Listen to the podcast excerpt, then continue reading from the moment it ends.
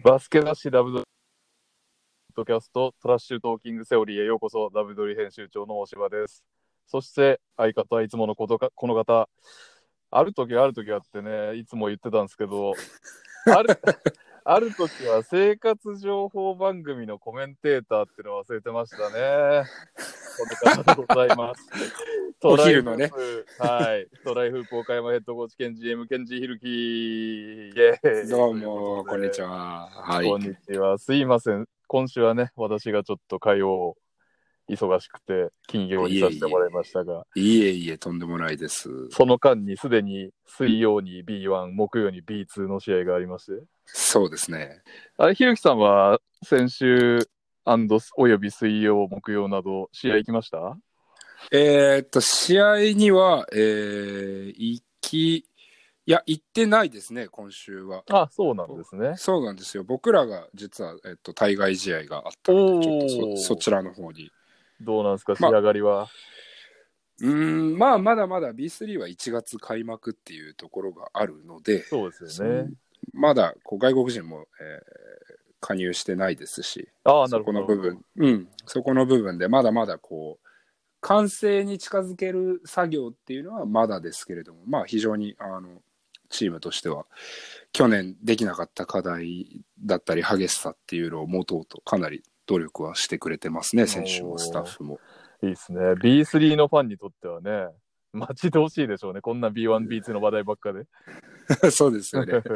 逆にもう B1、B2 の試合ばっか見ちゃ見ちゃって、B3 見たら、あやっぱ B3 そんな面白くねえんじゃねえかなって言われないような バスケットのクオリティを出せるなるほどね。頑張りたいですね。そのハードルがあるんですね。目が慣れちゃってんじゃねえかっていうね。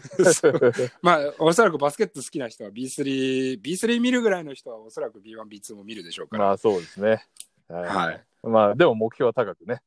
そうです、もちろんです。はい。はい。あのーちょっと昨日話題になったのを拾ってきたんですけど、はい。昨日の B2 の試合で、ライジングゼファー福岡が、はい。あの熊本ボルターズに70対72で、はい。お惜しくも敗れるという試合があったんですけど、そうですね。最後の方は勝ってたんですけどね。はい。あのー逆転ですよね。その後の、あのー福岡公式ツイッターが結構話題になってて、コーチのコメント、まあ、ペップさんですね、コーチのコメントを、えーはい紹介したんですけど、熊本は経験がある選手が多く、難しい試合になると思っていました。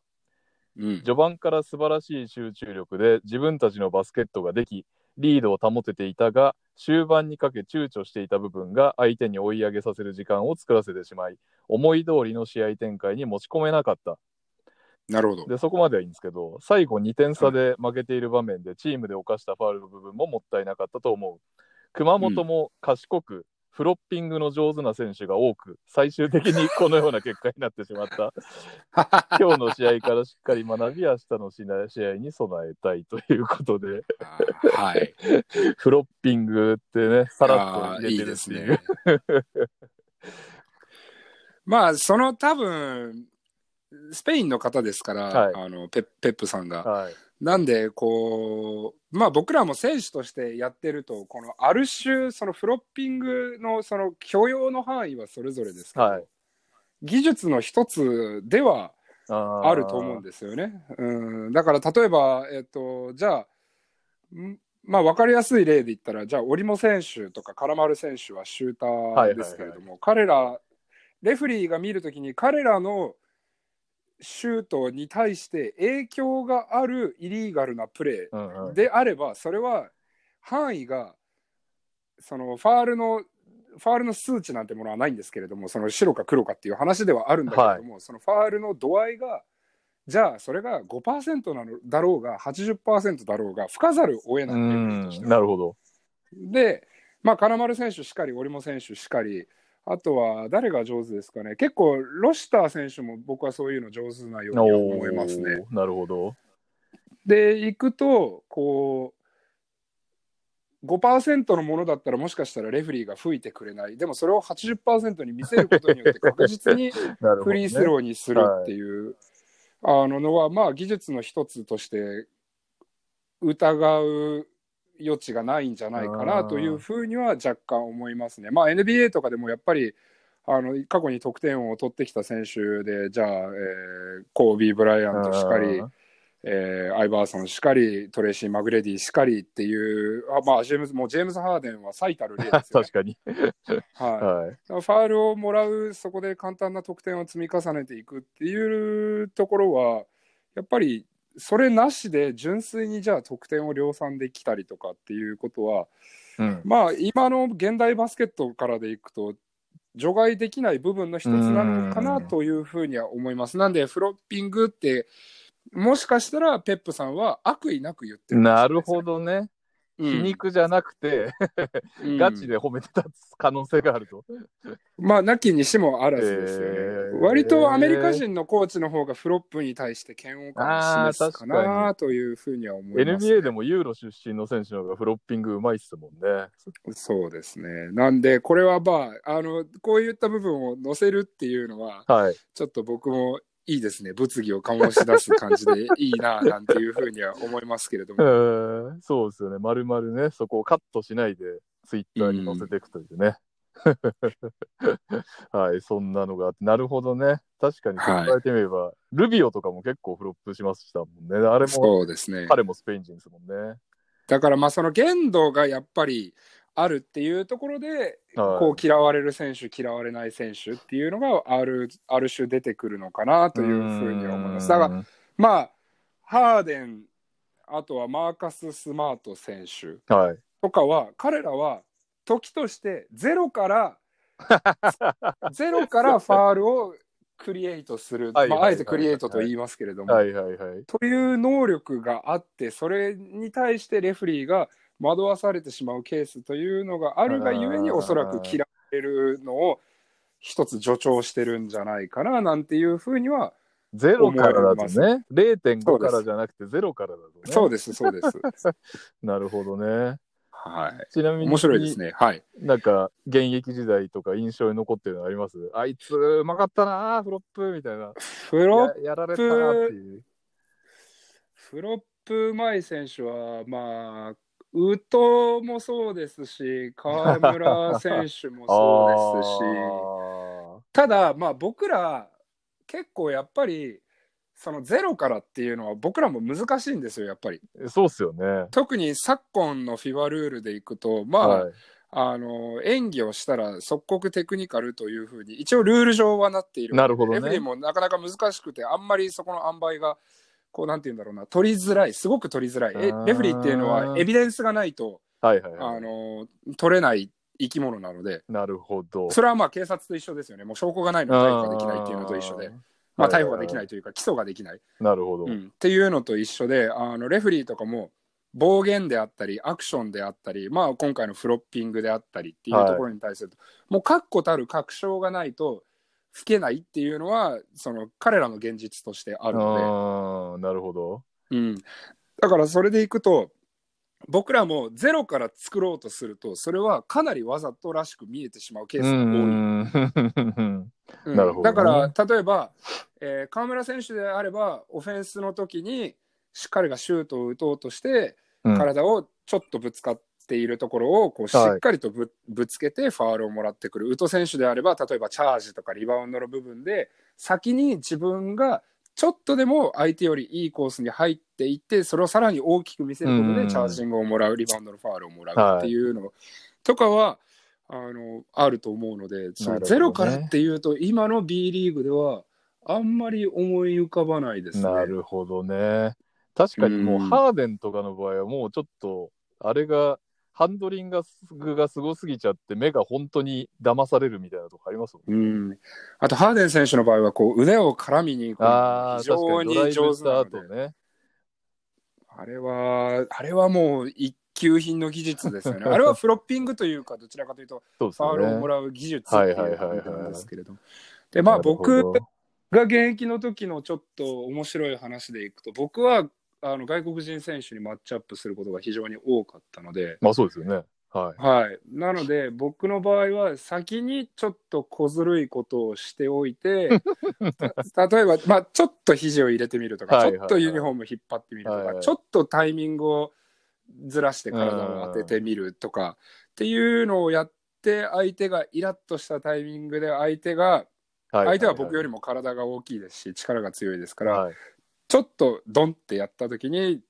わっしょーいってあさってる方向に飛んでくで相手がファールを取られるっていうのは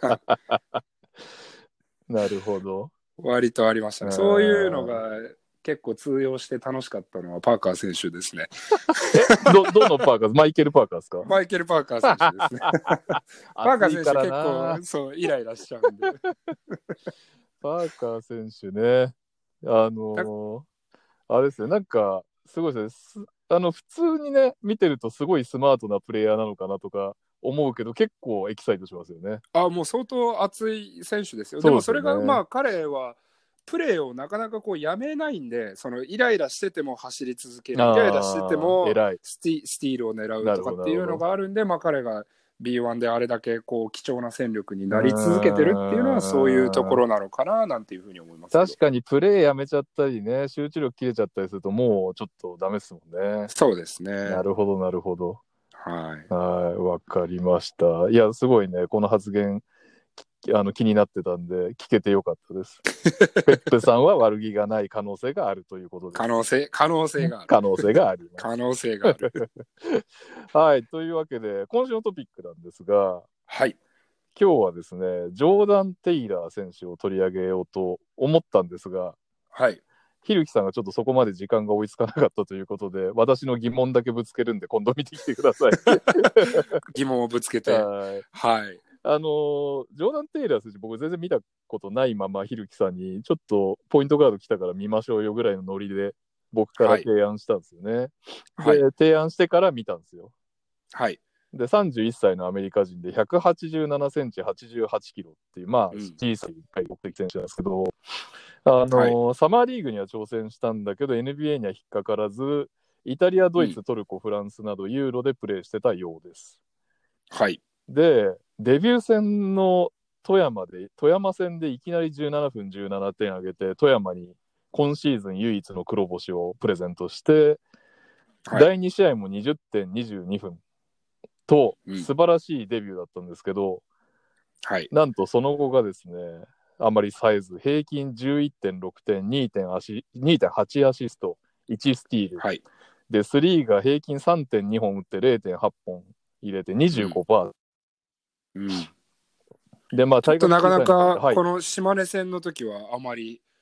いいプレーをできてなかったですよね。はい。あのビュフォード選手が一回り大きい上にめっちゃ動けるっていうので、かなりやりづらそうにしてましたね。うんうん、そうですね。はいで、そう、デビューのスタッツがすごかったんで、僕、もうやっぱポイントガード見たいなって気持ちがあったんですよね、外国籍の。はいはいはい。で、もう、なんかそこでズレ作れるんだったら、またゲームが変わるじゃないですか。そうですね。で、特に帰化選手とアジア枠、どっちか取っていいって話になったんで、そこでいいインサイドが取れたチームは、まあ、ガード系チャレンジしたら面白いだろうなってずっと思ってて、まあ、ポイントガードが来て、しかも17点、22点のデビューだったんで、はい。注目したんですが、意外とまったり通面で 崩すタイプで。なんか思ってたんとちゃうっていう、このね、あのすごい、要は、俺の予想は、あれだったんですその、一人で1対1の状況でもうずれ作れちゃうよ、母みたいなタイプをはいはいはい。すげえ想像してたら、えーアルバルクにいたギャレットみたいな。ギャレットであったり、はい昔熊本にいたモモ・ジョーンズであったり、はいはいはいもっと昔を遡れば OSG にいたジョニー・ローズであったりとか、ああいうインパクトの選手では今のところはない。ないということですよね。で、外国籍のところ、やっぱ、ね、ビッグマンにするのは、日本人にスイッチしたときに絶対、ね、ミスマッチになるからっていうのがあると思うんですけど、はい。この日本人のガード相手でもそこまでワンオンワンだとズレが作れないっていうなってくると、うまいんだけど、うまいガードなんだけど、外国籍枠潰して取る必要があんのかなっていうようなちょっと目に見えましたね。しかもディフェンスもそんなにめちゃくちゃいいわけじゃなくて、あそこでまたディフェンスがめっちゃね、ロックダウンディフェンダーですみたいな感じだとまた話は変わってきそうですけど、うん。うん。うん。だからなんか思ってたのと違ったんで、ひるきさんの意見を。すごい聞きたかったなっていう。感じまあでしたね。み見てないので、まだはい何も大きくは言えないんですけれども、はい。まあ出場時間がこれだけ限られてるんで、うん、あのまあ、彼のコンディションであったり、あとは戦術の浸透であったり、はい。もしくはその宮永ヘッドコーチがこう彼を生かすための戦術をこうまだインプット、うんえーしていない可能性もあるんで、まあ、ねパプがで出場できてないのもちょっと誤算なのかなとかは思いますけれども。はいはいはい。そうですよ。それがパク選手がいるんですよね。そうです。で、まあ、ちょっと玉木選手が4番できますけれども、はい。まあ、外国人守るっていうところでいくと、ちょっと荷が重いのかなという感じはしますね。そうですよね。玉木選手もそれこそまだまだこれから慣れて頑張ってくれみたいな感じですもんね。そうですね。なので、まあ、今のところでいくと、えー数字と、あとは僕はハイライトは見たので、はいはいはい。それだけ見ると、えーまだ不合格という、助っ人感がね。そうですね。いや、うまいんですね。全然、全然下手な選手じゃないんですけど、本当にスペシャルになってほしいですよね。ガード連れてくるんだったらそうで。すね。まあ、ガード、いや、もうおっしゃる通りで、ガードを連れてくるのであれば、かなりゲームのダイナミックさを、えダイナミックで、えー日本語でなんて言うんでしょうね、その構造自体をうんうんうん。変えてくるような。選手にならないと、そのなかなか特色っていうものは出ないですよね。うん、あえて取る必要があるのかというところにはなると思うので、今後に期待ですね、それは。そうですね。今後また確かにひょっとしたらざあの合流したばっかでコンディションがまだ上がってないっていう面もあるかもしれないですからね。はい。こっからどんどんどんどん良くなる可能性もありますが、今のところそんな感じでしたね。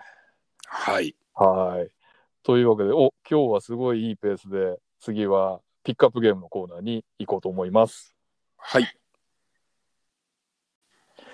ソウエクスペリエンスプレゼンツピックアップゲーム、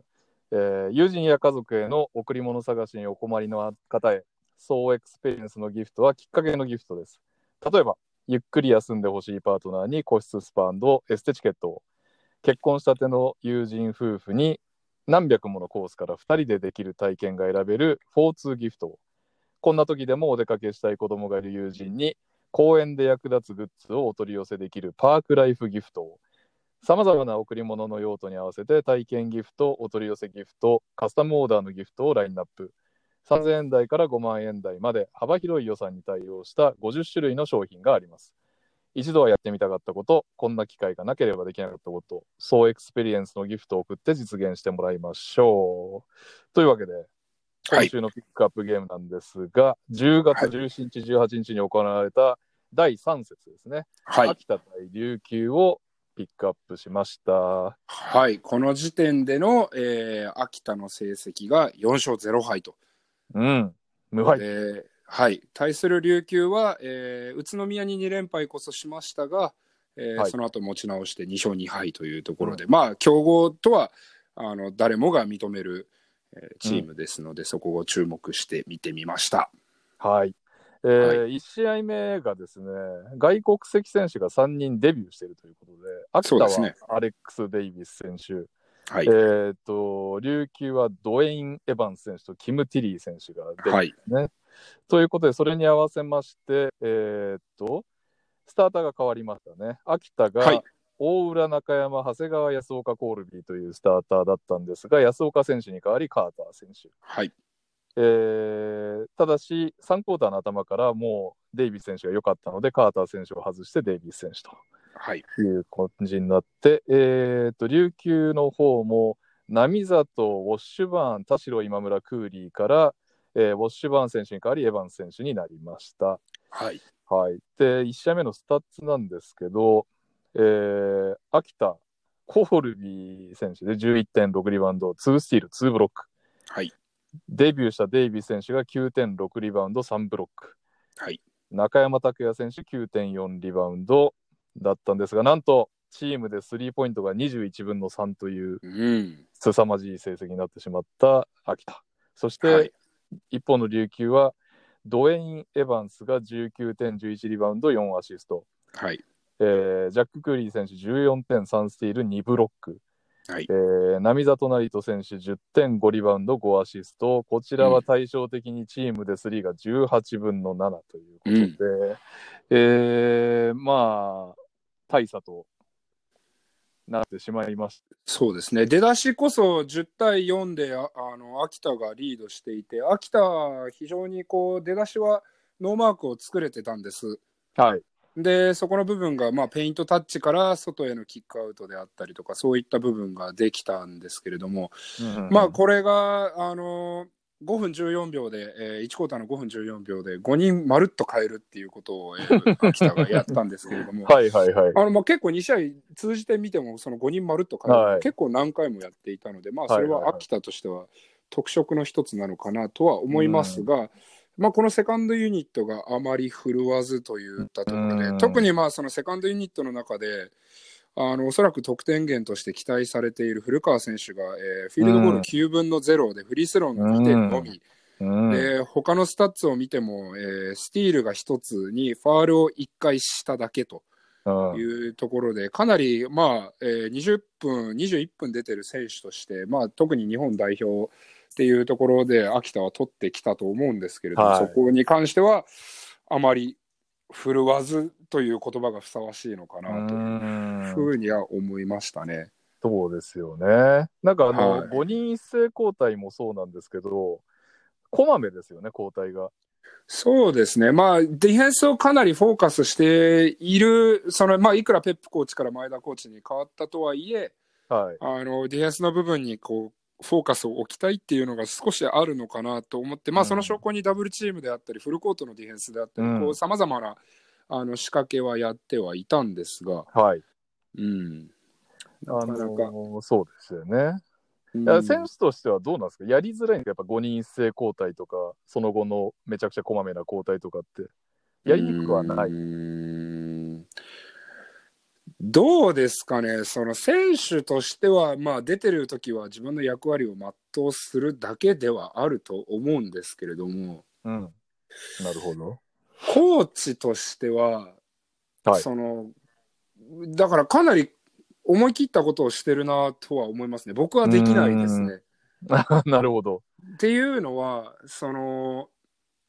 5人全員変えることによって、よっぽどその5人全員がそのセカンドユニットとしての、はい意識であったりとか、自分たち、このゲームに入っていく中で誰がボールを持つべき、どこを攻めれる、どうやって攻める、どうやってディフェンスするっていうのが、うんバンってこう噛み合ってないと、うん。そこが、しかももうすぐに噛み合わないといけないと思うんですよ。5人全員なんで。うんそうですよね。うん、だから、すごくリスキーだなとは思ったりはしますね。だから、うんまあ、前田コーチ、よっぽど選手のことを信頼してるんだろうなという印象ではありましたね。なるほどうね。んとはいえ、まあ、1クォーターでいくと、まあ、残り2分、1分あたりから琉球のディフェンスがかなり良くなって、そこからトランジションにつながるっていうことになっていたので、で、はい。まあ、結果として、えー秋田の方がいいのかなと思いつつも、21対16で第1クォーターは琉球が勝ってるので、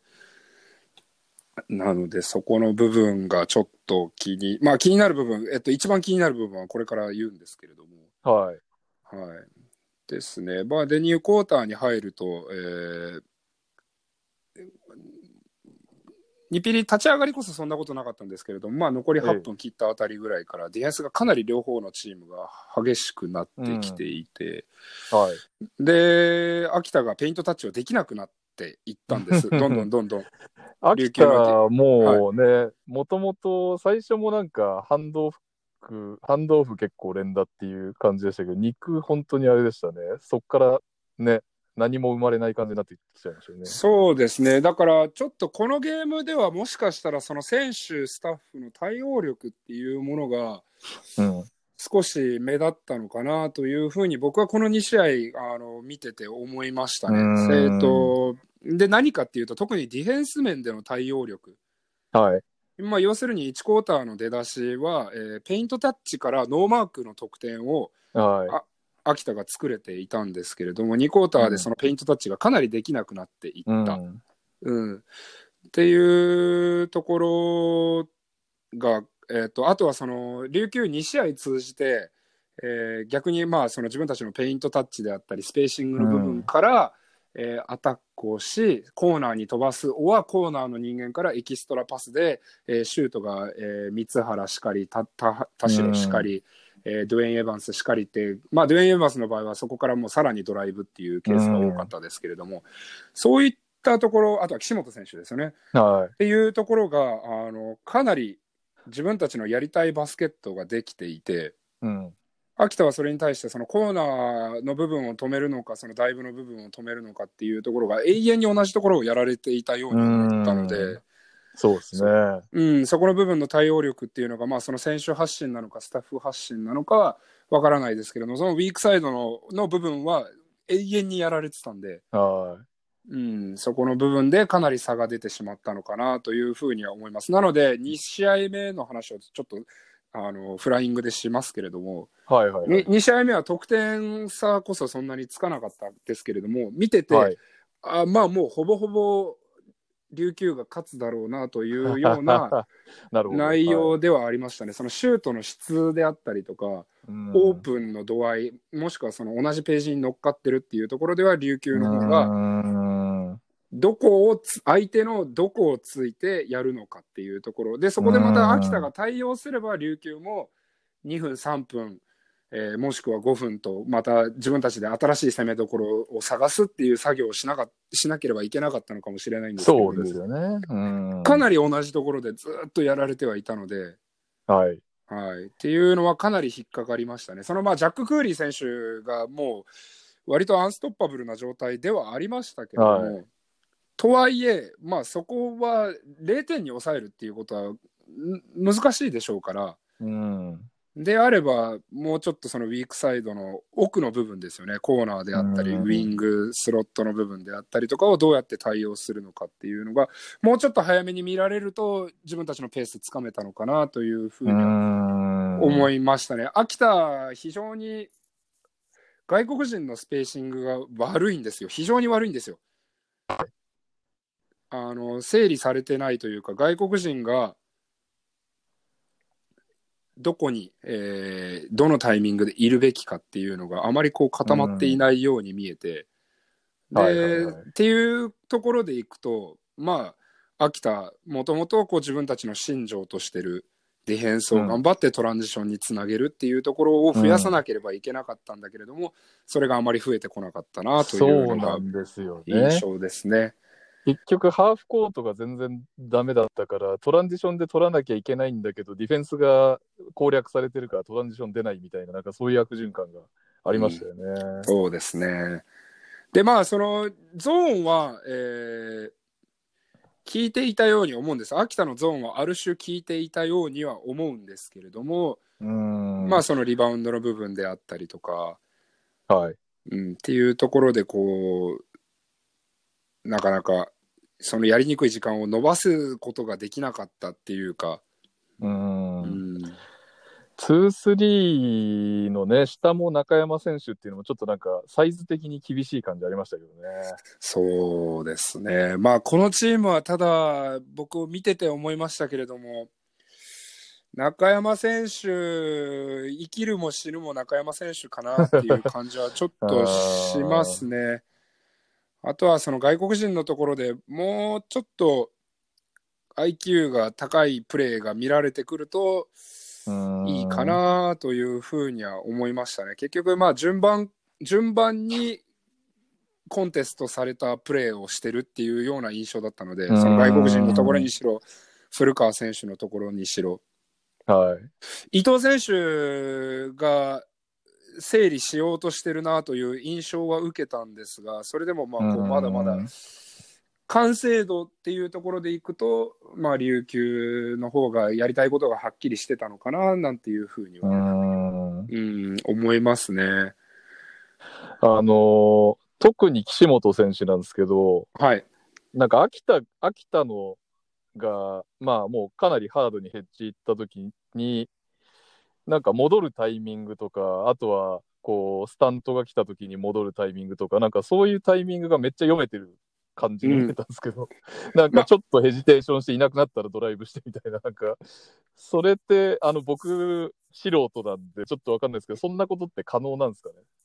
おそらくは、えっと、ヘッジであったり、ブリッツっていうものをしてくるっていうのは、あらかじめスカウティングをしっかりしていたように思います。あなので、えっと、ピックをメインで使っていた選手が、えー、並里選手、岸本選手、あ、はい。えーあと田代選手だったんですけれども、あ3人とも大きくそこのダブルであったり、ブリッツ、ヘッジっていうところに、こう戸惑うっていうのがあまりなかったように思えますす。よね。はい、でかなり狭いところまで、えー、と押し込まれてたケースもあったんです。なんで、まあ、それはうんブリッツというかダブルチームをするのは成功は成功なんですけれども、その後のウィークサイトの部分を通されてしまったりとか、ビッグマンが、えーうちゃんと出口を作ってあげてたんで、琉球が。なるほどね。うんで、そこで、まあ、特に、えっと、エヴァンス選手が、僕、この試合でとってもいいなと思ったのが、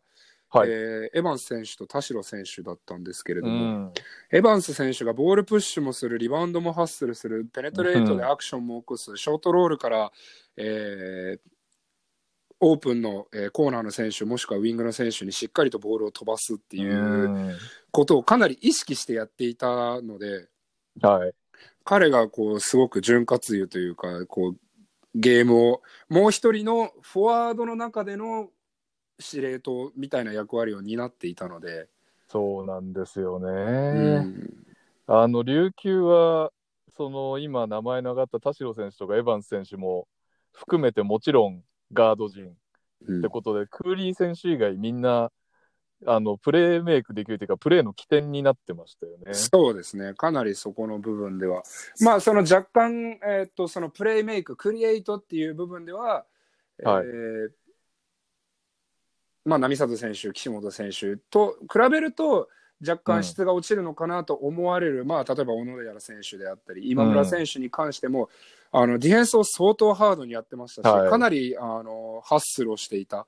うん。うん、でトランジションの展開であったりとかその波里選手がクリエイトしたものエヴァンズ選手のショートロールからのアクションに対しての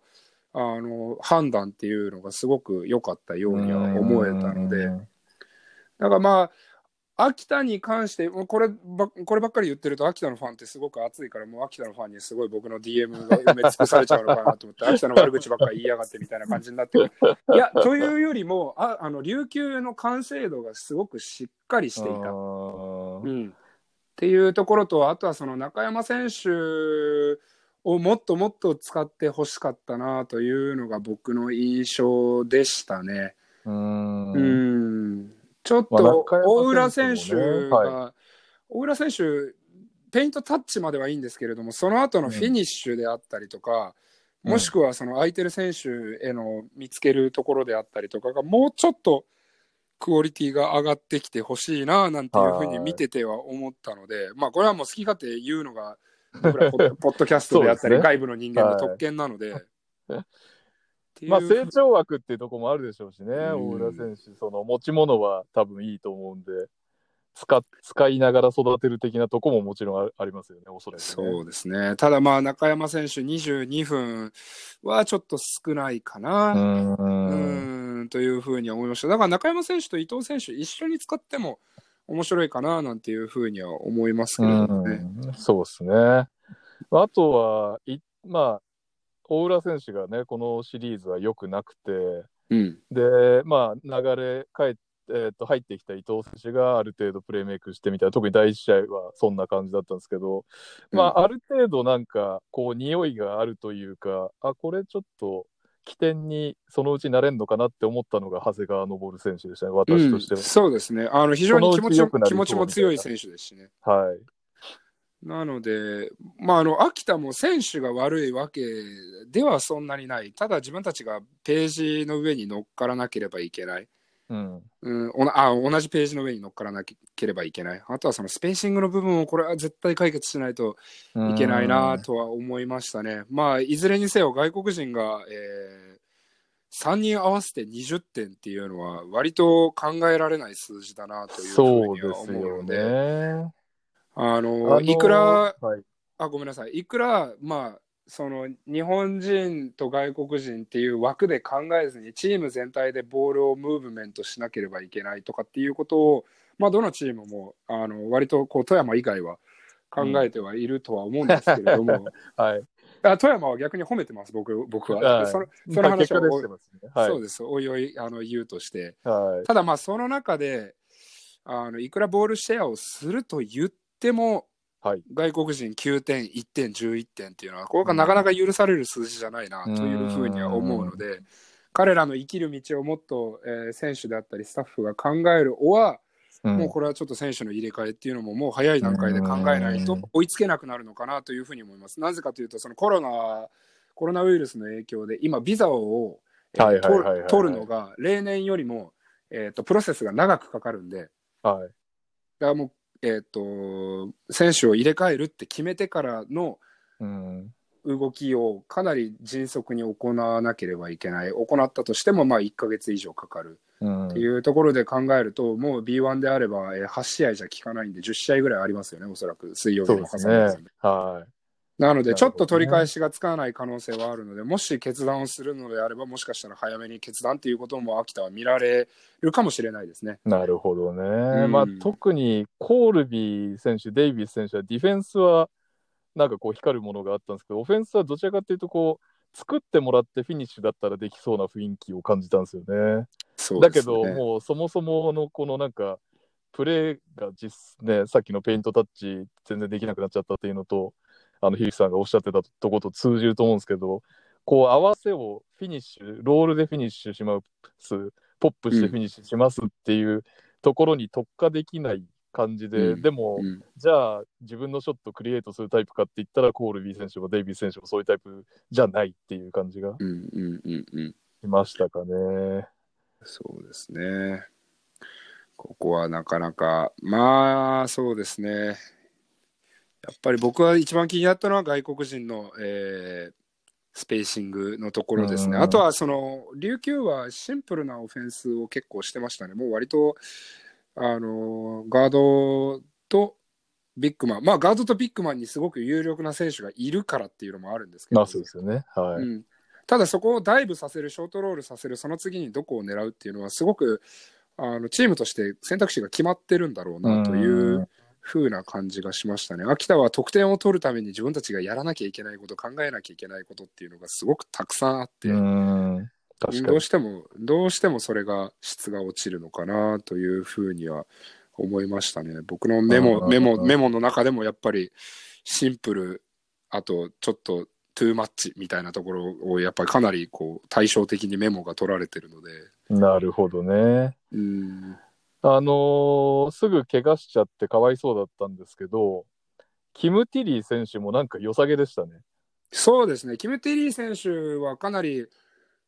あの IQ が高いんだろうな、経験値がある選手なんだろうなという印象ではありましたが、はい、その試合を、まあだから3人目の外国人っていうところでいくと、まあ今は9大点なのかなというところで、まあただフルポテンシャルをまだ見せてもらってはいないなという。ところですね,、うん、ですね。もうちょっとあれがアグレッシブなプレーであったりとか、チームが苦しい時に何か作ってくるのかなっていうのがあると、まあ、いよいよそのドゥエイン・エヴァンス選手が下がってきたときにキム・テリー選手が出てきたりとかっていうふうに、すごくあの止めづらいチームになるんだろうなという印象ではありましたね。なんとなくもう典型的なユーロのビッグマンって感じでしたよね。サイズがあって、そこまで身体能力ないけど、基礎めっちゃしっかりしてて頭いいみたいな。そうですね。まあ、あれでなんかコーナー3も決めてたし、外角もあるとなると、なかなか厄介そうでしたね。あとはそのまあディフェンスの部分でどれだけまあ今 B1 であればもうかなりのそれこそ NBA に準ずる力のある選手がたくさんイン,、ね、インサイドにはいるので、はい、そこをまあそこでミスマッチになるようであるとプレータイムがなかなか伸びてこない自分の良さも出せないっていうことにはなるかもしれないので、うん、うん、そこは今後もちょっと楽しみ楽しみですね。彼に関しては。うん、そうですね。はい。これで3人全員当たったら、琉球は相当良さそうですね。うん。あとは今村選手がちょっともうちょっと復調すると。そうですね。まあでも今村選手悪くはなかったですけれども、ちょっと第2試合とかで、あのファールをポンポンって取られて、かなりやりやりづらそうにしてるなというイメージはありましたけど、うん、まあ彼があのチームで求められる役割っていうのが、おそらくディフェンスと、あとはそのオープンショットを沈めること。であったりとか、そのドライブの役割が変わってくるとね、うん。ドライブの時に、そのキッ,、はい、キックの選択肢を正しくすることっていう、うん、あの、かなり制限された、制限って悪い意味じゃなく、いい意味でこう、はい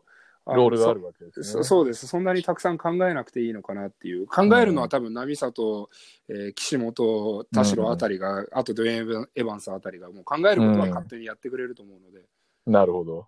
うん。というイメージでしたね。はい。はい、そして2試合目がですね、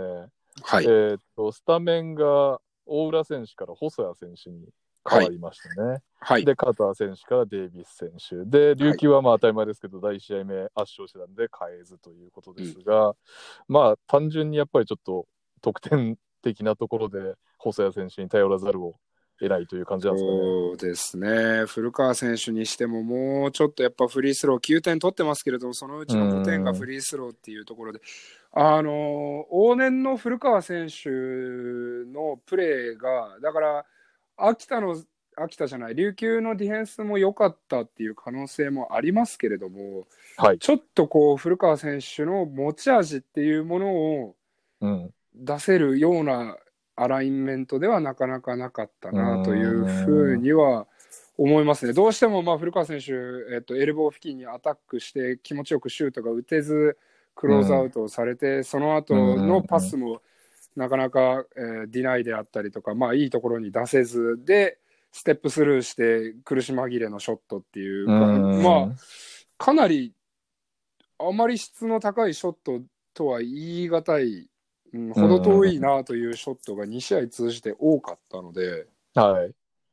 うん、なので僕はやっぱもうちょっと中山選手をこう、もっともっとアタックさせて、キックさせて、で、それを細谷選手、はい、古川選手あたりが沈められる、まあ、長谷川選手もそうですし、うん、安岡選手もシュート力はありますし、はい、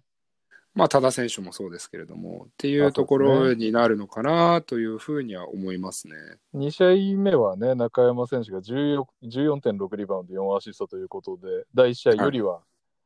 まあでも実際そうなんだよな、樋口さんがまさにおっしゃった通りで、中山選手がこう秋田の心臓的なところだから、うん、こう連動、スタッツも連動しそうな感じはありますよね。中山選手が躍動すると秋田は強いという。うん、そうするともっと古川選手とか細谷選手っていうところがもっともっといろんなプレーが出てくるんじゃないかなというふうには思いますね。うんはい、まあ、細谷選手はもともとガードの選手ですしスピードもありますけれども古川選手はもともと自分でゼロから何かをやるっていうところではなくてちょっと崩してもらった状態からのスリーポイントもしくはプルアップジャンパー、はいレイアップっていうのができる選手だと思うので、えー、そこの部分をもっともっとこうチームとして増やしていかないと、もし外国人がこのままなのであれば、かなり厳しいなというふうに思いましたね。まさしくだから、その古川選手のプレースタイルは、そのスペーシングに関わってくるってことですよね、その外国人、うん、と思いますね。なるほどね。はい、またこの試合も入りは良かったんですよね、長谷川選手とコールビー選手のトップからのピックアンドロールで。スタントをしたエヴァン選手のところを見て、デイビス選手がバックドアカットしてみたいな。感じで。そうですね。まあ、入りの2プレーは同じ、はい、同じ、えっ、ー、と、プレーを選択して、秋田が。で、それが両,、両方とも成功して、で、その後は多田選手が入ってきて、ポポッとクイックショットでスリーポイントが入ったっていうところですけれども、ね、ただやっぱり僕の中では、こう、あんまり素晴らしいとは言えず、まあ、多田選手のスリーポイント2本でもうそれで6点なんで、はい、で、20対16で第1クォーター、秋田が勝ってますけれども、内容的にはちょっと僕は琉球の方が良かったなというふうには思ってしまった部分がありますね。で、まあ、中山選手が積極的だとリズムが非常にいいなというのが、うん、あの僕、かなりもうページ、2ページ、A42 ページにわたる、かなりずらずらってメモを書いてるんですけど、やっぱり中山がいいと、うんリズムがある。で、あとは外国人のスペーシングが良くない。あとは実況が秋田寄りだなっていうのがすごかったのと。でも試合盛り上がんないと思ったんですかね。いやいやいや、いいんですけどね。ねいいんですけど、はいまあおそらく民放で放送されるんですよね、秋田は確か。そういうことか。結構な量が。なるほど。なの、で、あの、いいなとは思ってたんですけど、まあ解説の方ってなかなか偏った解説するの難しいんですよね。あー。はい、僕も解説のお仕事を受けたことありますけれども、はいあの 逆に器用だなと思ってこんだけ秋田寄りにこう実況できるのは結構器用だなと思って そんな無理やりいいところ見つけると思って なるほど。ちょっとすいません。それ気にしてなかったな。なるほどね。そうででもうその最たる例としても、はいその秋田色をもう前面に出したいがゆえにもう相手チームの三原選手がもうボールを持つたびに能代工業出身の三原選手っていうああ、そっか。そう言ってた。もうすべての、言ってまそうそう、すべての要素を、こう、秋田要素をまんべんなく、こう、出して、ひねり出してくる感じで。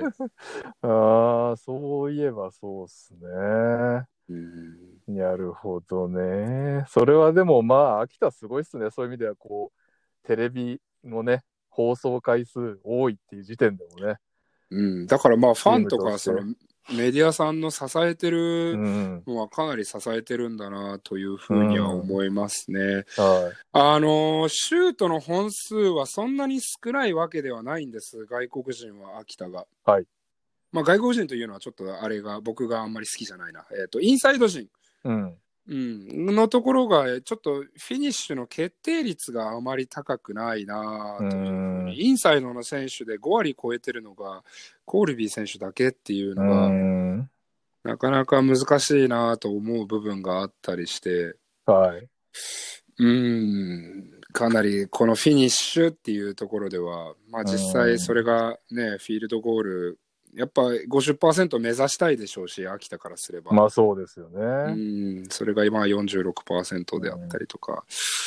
あまり高くはない数字だったので、まあデイビス選手とね、カーター選手は3を放ってくるんで、そこら辺のね、確率はあれですけど、まあリム周りも、じゃあそこが入るのかって言われるとなかなか厳しい感じでしたからね。そうですね、そでこらあと、うんはい。何個かね、僕、ひるきさんに質問したかったんですけど、はい、どうぞ。1個が、まあ、秋田がゾーンを使い分けてて、2-3と1-3-1があったんですけど、はい、1-3-1っていうのは2、まあ、2-3結構メジャーじゃないですか、B リーグでも。はい。1-3-1はの特徴についてちょっと解説をお願いしたいなと。やる意味というか。僕もゾーンをそんなにスペシャリストではない、むしろゾーン結構否定派だったりするんで、ああ、そうなんですね。はい。はい。まあ、あの、言ってみれば最後にやっぱり勝負を分けるのはそのマンツーマンのそうですえ。ーディフェンスの能力、まあ、すなわちそのゾーンをしてても、誰かを捕まえてないってことはほぼないので、はい。結局はマンツーマンのディフェンスのところであるっていうところで、うん。ゾーンはどちらかというと、その相手を惑わす刺激であったりとか、はい。っていうような僕の個人的なそのコーチ感でいくとそういった意味合いがあるので、はい。で、まあ、131に関してはそんなにあの精通してるわけではないですけれども、はい。なるほど。うん、まあ、なのでちょっとその解説は今僕がやけどしないように一つ置いとくとして、ただまあそのゾはいーンに通じることとしては、そのリスクは必ずあるわけで、そうですよね。で、そのリスクというのは、えっと、ペイントタッチもしくはギャップをやられたときにかなり、えー修復が難しくなる。うん。ローテーションがかなり難しいんですっていうのと、あとはそのショットが上がった時のリバウンドっていうところで難しい、えーリスクが出てくるっていうところはあるので、うん。そんなに長くこう対応して、はいよっぽどこうゾーン、僕たちはゾーンで生きるんだっていうのがはっきりしてないと難しいのかななんていうふうには思います。ただまあ、もしかすると僕がその1試合目で挙げたそのウィークサイドを永遠とやられるっていうところが、うんもしかしたらそのピックアンドロールであったりとか、クーリー選手、あとはい。エヴァンス選手のえーショートロールであったりとか、そういったところをこう守れないがゆえにゾーンをいろいろ使っていたのかななんていうふうににあの、広島対アルバルクで、広島はもう間違いなくそれだったので、アルバルアルバルク言の。ショートロール。ルを守れないので、もうもう割り切ってゾーンするっていう、うん。うん、っていうところではありましたね。なるほどね。はい。はい、わかりました。あとなんですけど、まあ、秋田ってやっぱりオフェンスは多分トランジションでき沈めたいところありますよね。はい。で、そんな中で、まあ、シュート率3が悪いっていうのをさっき挙げたんですけど、結構トランジションでの3は青信号で結構バンバン打ってるイメージなんですよね。はいはいはいただそれが入らないっていうのがあって、どまあ、せめぎ合い難しいと思うんですけど、大体なんか何パーぐらいだったら打てるもんなんですか？ああいうトランジション3って、あの、きコーチとしては許容できるのかなと思って。まあ、目指すべきはやっぱり40%超えてくるのを目指したいですけれども許容でいくと、はい。まあ、トランジション3のアテンプトが3割、33ぐらいであれば、3本2う本ん。ぐらいはい。であれば、まあ、許せる数字かな。それよりも下回ってくると、もうちょっといいショットを探してくださいね、とはなるかもしれないですけれども。なるほど。秋田もこの辺はなんか伸びる目がありそうでしたよね。なんか、ああの、もう完全に勢いよく打ってましたもんね。うん、だもっともっとペイントタッチをやっぱもうそこに尽きるんじゃないかなとは思いますね。大浦選手、えー中山選手、あとは、あとペイントタッチができるのが長谷川選手であったりとか、その辺になってくると思うんですけど、もっとこう、ペイントタッチをするっていうことをチームのコンセプトとしてもしかしたら掲げた方がいいかもしれないですね。なるほど、なるほうど。ん、あとはその野本選手をちょっとどうやって使うかっていうのをもうちょっと整理した方がいいかもしれないね。ーん、確かにね、うんもうちょっと使いようがありそうな感じには見えましたね。そう、ピックをトップで彼にやらせるのはまたちょっと違うかなとは思ったりはするし、もうちょっとこうボールを持たせる選手を伊藤選手、中山選手、細谷選手に限定するべきなのかなとは思いうましたね。ん。まあ、大浦選手、ちょっとこの2試合が僕の中ではあまり良くなかったので、彼も本来はあのいいハンドラーだとは思うので、はい。うん、まあその今言った4人が、えー作り上げていく。でその中で安岡選手、古川選手うん。あたりが、まあ、あとは野本選手もそうですよね。あのそのフィニッシュをしていくってはい。いうところが外国人、えー外国人また外国人って言っちゃったインサイドの選手がこう、それをしっかりプレイメイクしていくっていう形をもうちょっとはっきりさせないといけないなってたたまたまその場に細谷選手がいたからたまたまその場にあの野本選手がいたからじゃあ安岡選手がいたから古川選手がいたからじゃあたまたまその場にいたからその、ね、彼らがピックアンドロールを選択しなきゃいけないかって言ったら別にそういうわけではないと思うので、なるほど。うん、ちょっとなんかあんまり何がやりたいのかよく分かんなかったなというのは思いますね。う んなるほどね。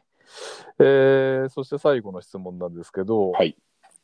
あのーまあなんか40、残り45秒で第2試合なんですけど、まあはい最終的に82対76でキングスが勝つという試合なんですが、はいえっ、と、まあ最後、まあまあせ2、3ポゼッションでくっついてったんですよね、秋田はい、が頑張って。そうですね。うんそっからが結構なんか選択肢がレイアップって縮まらないんですよ。うんうんうんこれなんか、あります？あ細谷選手のレイアップだったりあはいはいりとかっていうことですよねそうなんよ中山さんも最後レイアップだったし、あの、3じゃなきゃ縮まんなくないっていう単純に思っちゃったんですけど。うーんまあとはいえ入らなければゼロですからね。そうですよね。うんなのでどちらかというとそのストップする方にやっぱり重きを置くべきだったんじゃないかなとは。なるほどね。あとはファールゲームの判断がちょっと遅かったかななんていうふうにも思いますけれども。ああ、そうっすね。一回それで10秒ぐらい損したポゼッションがあったと思うありましたね。うんはいはいはですい。なるほど。そこら辺はちょっと気になりましたかね。やっぱりまあストップする、うんストップを増やすことが、秋田、まあ秋田ディフェンスを信条としてるでしょうけれども、もっともっとこう、あの、頑張るのは当たり前で、選手たちすごいハードワークしてるようには見えたんです。あの、はインサイドもアウトサイドも。はい。ただもうちょっと自分たちがこうどういった形でやるのかもしくはこうされたらこうするっていうのがもうちょっとはっきりしてくると面白いかなとは思いましたね。なるほど。はい、わかりました。そんなところでしょうか？そうですね、この試合に関してはそうですね。まあ、あとはその、えー、一個気になるのが、えーっと古川選手が小野寺選手に、えっと、リップスルーで頭突きかまして、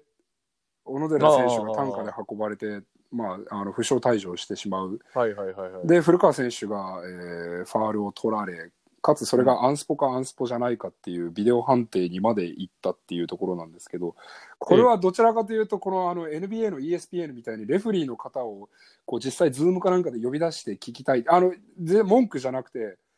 本当に果たしてそれは、えっと、ファールなのかっていうところと、あとはアンスポーツマンライクに対してこう疑問を持てるレベルのものなのかっていうところは、はすごく気になって、覚えてます？その場面。いや、その場面覚えてるんですけど、あの、議論してたのは、ところは飛ばしちゃってました。なるほど。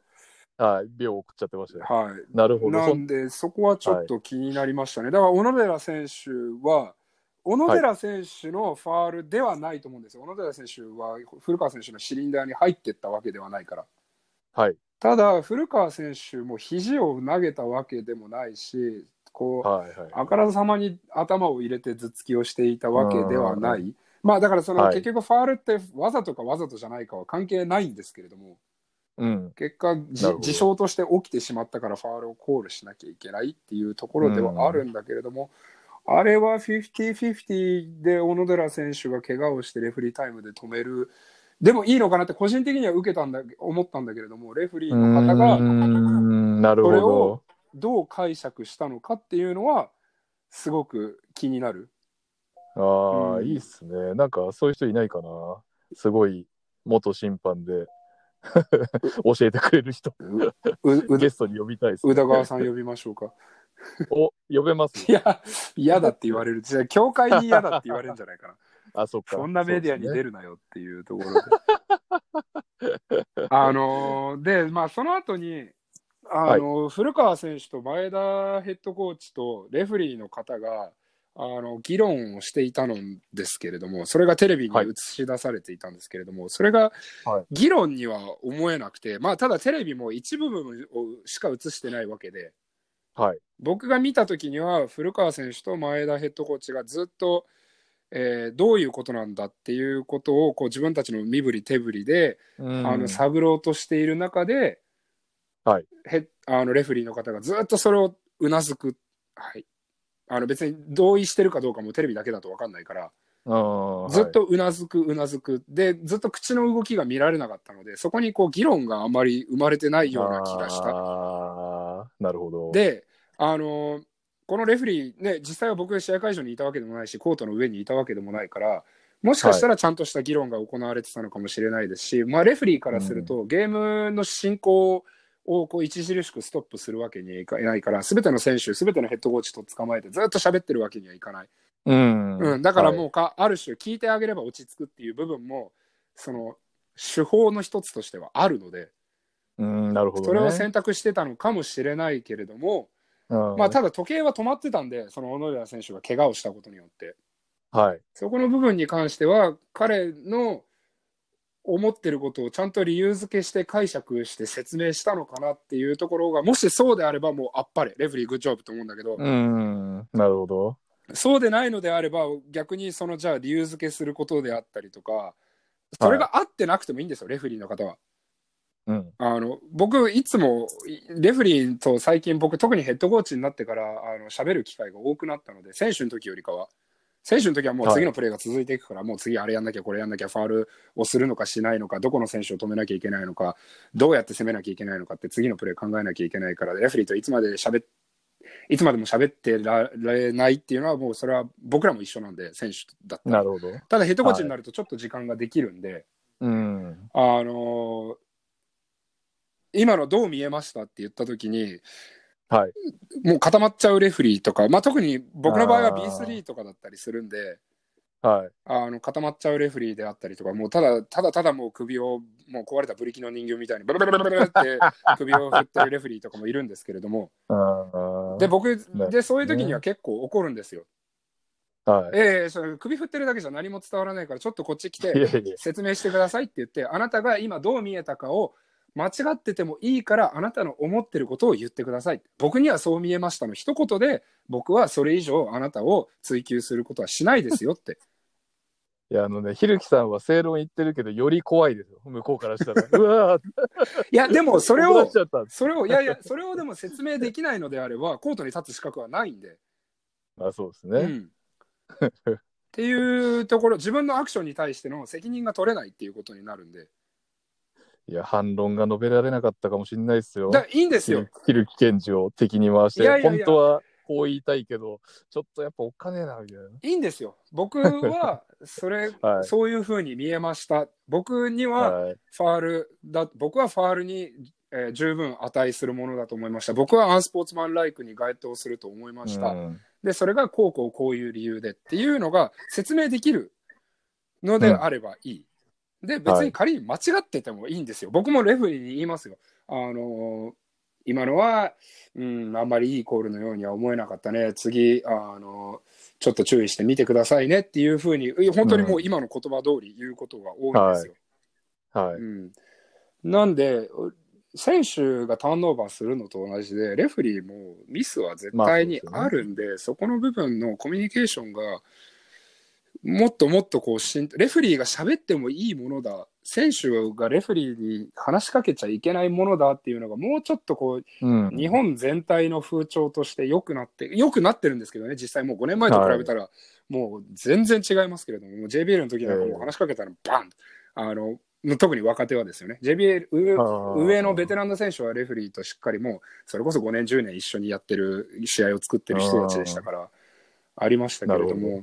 あのちょっとそういうのが増えてくるといいなとは思いました。聞くだけじゃなくて聞くことが、多分今まではもう無視だったり、うん。あの何か喋ろうとするとそれもう手のひらをそのヘッドコーチに向けてバッてわかります？もうやめなさいみたいなやつ、なるほどね。とか笛を加えて取りますよみたいなふりをするとか、あー。あのはそれはその場の解決にはならないあその場の解決にはなるかもしれないけどレフェリーの技術上達もしくは選手のゲームの理解度を高めるっていうことにはならないんで、うん。うん、そうですねで。それはかなり減ったと思います。うんうん、かなり B のレフェリーたち努力して話すことを心がけてると思いますしそれによって、話すことによってやっぱり選手たちの感情であったり選手たちがどういう意図を持ってそのプレーをしたのかうん。でそうするその理解度が深まることによって彼らはゲームの大事な局面でのあの成功、えーもしくは失敗っていうのの率が成功にどんどんパーセンテージが向いていくと思うんですね。はい。うん、なのでそこの部分でちょっとこう問題定義といいますか実際どうだったのかなっていうのはうん。あの気になったところではありました。ね。はい、だたはいだ真相は分からないですし、僕も別に慶応レフェリーが悪い、いい悪いの話ではなくてもしちはいゃんと理由付けして説明できてたのであればそれはもうあっぱれだと思いますし、そうでないのであれば次回頑張ろうっていうようなメッセージですかね。なるほどですね。ちなみにこういった話はね、ダブドリボリューム5に出てくれたときに、ひるきさんと宇藤さんで、いろいろさらに詳細に、宇藤さんの意見も交えながらはい、やってもらってるんで、ぜひ、まだ買ってないという方はご購入いただいて、プラス、はい。ボリューム4とボリューム5で、なんとね、審判の加藤さん側の意見も聞いそうですね。てるということで。ありましたね。あれは面白かったです、はい。非常に面白かったですね。あのだから今、ひるきさんがその B リーグの審判は向上してるという話をされてたんですけど、はい。その上の方の指導としては、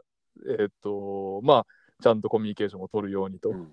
いうような指導をしているけど、まあまあ、とはいえ、うん時間はかかるそうですね。まあ選手たちもやっぱり、こう今までは無視をされていた。はいでそこに対してはやっぱり文句なんですよ。もう無視だから相手が。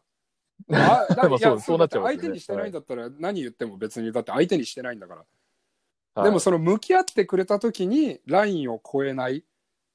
はい。っていうところを選手たちも学べるというか学びの段階だと思うんですよね。うん。こう向き合ってくれた時に「ざけんなバカ!」って言ったらそれはもちろんテクニカル「いやでも僕はそう思わないですよ」で意見が合致しませんでしたね、よしじゃあまあでもこの後もゲームは続くからいい試合作りましょうねっていう健全な終わり方にするのか、ラインを超えてしまって、ざげんなバカってなるのかは全然違うし、はざげんなバカってなった瞬間に、それは選手が仮にプレーの正当性があったとしても、彼らのその正当性っていうのはもう無に返すんで。うーん、そうですよね、うん確かに。それはもう一般の人間関係とも。そうです。全く一緒だと思います。ただ、す。はい、時間が刹那を争うっていうのが一般社会とバスケットの違いだと思うんで。そうですね、うんはい。なるほど。わかりました。はい。はい。というわけで、その辺もね、審判のコミュニケーションなんかも、試合中にね、ちょっとまたそういうシーンがあるかもしれないので、はい。注目しながら、そうですぜひだから、ちょっとレフェリはいー呼んでくださいよ、大柴さんが。俺、呼べいるかや、ないや、まあ俺呼べるかなって言ったら、俺は100%呼べないから。トライします。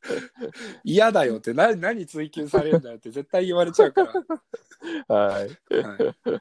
わかりました。はいというわけで、以上、ピックアップゲームのコーナーでした。はい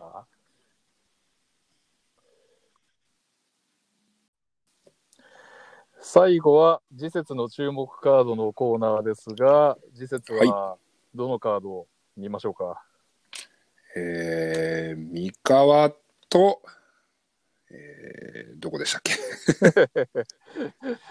富山ですね、三河が次。ああ、そうです、そうです。はい僕の今、今季、えー自分が在籍してたからというわけではなく、はい。シンプルに面白い、こんなバスケットをするチームがあっていいうのかん。というようなバスケットをしている富山。はい。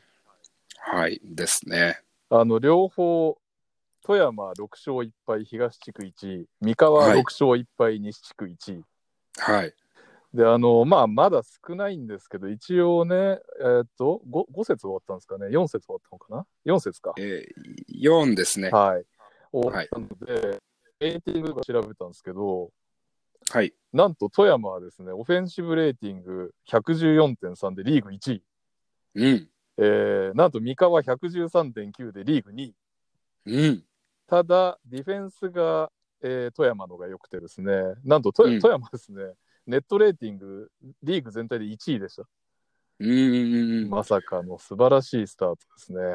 そうです、ね。最初富山いなかったのに。だいないで持ちこたえたっていうのは彼らの糧にはなると思いますでかいですね。。あそこだから結局6試合を、はいえー、5 5-1で外国人1人で乗り切ったんですよね。やばすぎますね。うん。だはい。から、あ6試合じゃないか、4, 4試合4か試合を乗り切ったのか。4試合を3勝1敗で乗り切ったんですよね。で、その後リチャード・ソロモンと、えー、どなたさんやったっけな。あれ、ソロモン以外はいないんじゃないですか？ジョシュア・スミスがまだあれだから。そうか、ベンチにいるだけか。はい。そうですね。ベンチにはジョシュいますもんね。はい。はい。で、えーっと、富山も、えーっと、三河も、やっぱりレーティング、オフェンスレーオフェンシブレーティング高いだけに、スリーポイントが好調で、富山うん。24, 24本平均打って8.4本決めて35.1%と非常に素晴らしい成績なんですが、なんと三河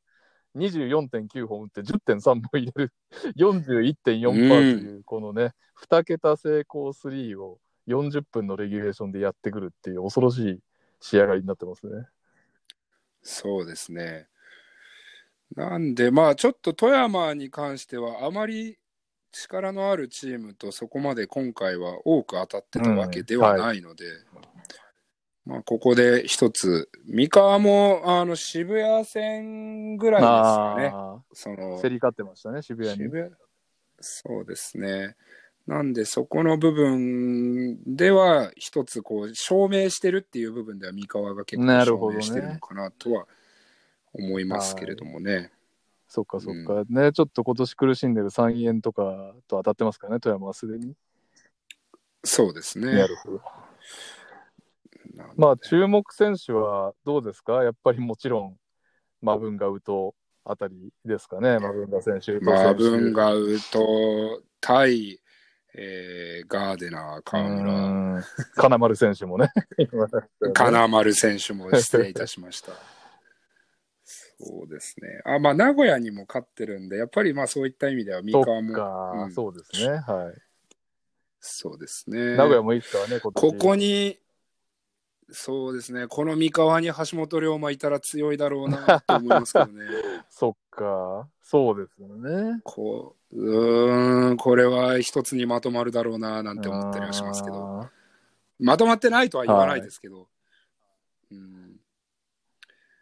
なんで、そうですね。ここはちょっと一つ注目して見ていきたいと思います。注目ポイントは、はいやっぱりまあ、個人、個人に注目しちゃっていいんですかね、この、このカードは。そうですね。まあ、ただ、マブンガ選手、絶対ガーデナー選手止めれないんで、ですね。はい。間違いなく止めれないと思うんで、そこの部分をチームとしてどう対策するかっていうのは、ちょっと富山の課題の一つではあるかなとは思います。で、えーっと、逆に、ウッド選手、ジュリアン選手、あまあ、はいマブンガ選手ですよね、が、こう、トランジションであったりとか、あとはそのスペーシングのいい状態でこう自分たちが気持ちよくプレーできるようになると、ディフェンスがそこまでこう三河はいいように僕は思えないので、そうですね。うん、多分流れはもうその止められない、一度引きがついたものは止められないだろうなというところには思うので、あのーうんディフェンシブレーティング100超えちゃってます。104で13位ですね、三河は。うん、うんなるほど。あと、三河が不思議なのがですね、ガードナー選手はめっちゃ活躍してるんですけど、あのもう2人がいまいちスタッツ伸びてこないという、カリン、こん？カイル・コリンズワース選手とシェーン・ウィッティングトン選手が、まだ、まだまだまだこれからなのかなというフィットが、という感じですね。そうですねそ。こら辺が。まあ、プレータイムも少ないですしね。このはいこちらのカイル選手も、ポイントガードをやるということで、ポイントガード、シューティングガードやれるということで、でまあそこもまた注目ですよね。違いが作れるのかっていうね。そうですね。かなり。今までだから、まあ、能力、もうイケイケ、スピード、スラッシャー、ギギャレットみたいなところが、こう、とは違うようなイメージを僕は持ってるので、そこの部分で、果たしてその、うまい系のポイントガードのあの外国籍の選手がどれだけ影響をもたらすかっていうのは結構、気になりますよね。はいはい。逆にそっか、入ったソロモン選手ね、富山の方はもう、外もあるし、身体能力がめちゃくちゃえぐいという、この典型的な助っ人外国籍の感じが。そうですね。イケイケ、イケイケな感じですよね。やばいっすね。そうですね。まあだから彼がどうしてもやっぱり10あのマブンガと宇藤を起点にするっていうのは、これは今後もあの変わることはないでしょうから、そうですよね。はい。ソロモン選手がそこの彼らに作ってもらうっていう役割を受け入れられるのであれば、それはもう相当に怖いチームだなとは思いますうん。ああ、なるほどね。今、うん。そういう意味では、まあ、エゴなくというか、ちゃんとやってるというか、うん、今今は、うんそう思います。はいはい。わかりました。というわけで、三河ブースター、富山ブースターの皆様、来週はこのカードを取り上げますので、ぜひ来週も聞いてください。はい。というわけで、えーっと、この番組では各コーナーのスポンサー様を募集中です。ご興味ある企業様はツイッターでご連絡ください。そして、はいえー聞いてくださってる皆様、ご意見、ご感想は、ツイッターでハッシュタグトラッシュトーキングセオリーでお願いします。えー今週、番組への感想を2つ拾ってきたんですけど、オリバー・ミラーに負けたくないさん、大柴さんとはいひるきさんがすごく丁寧に話していて分かりやすくて楽しい。あオールデーで喧嘩しまくってるひるきさんしか知らなかったからなんか新鮮だな、笑い。これからも楽しく聞きます。これでポッドキャストもバスケだけで3つも聞いてるから通勤が楽しいや。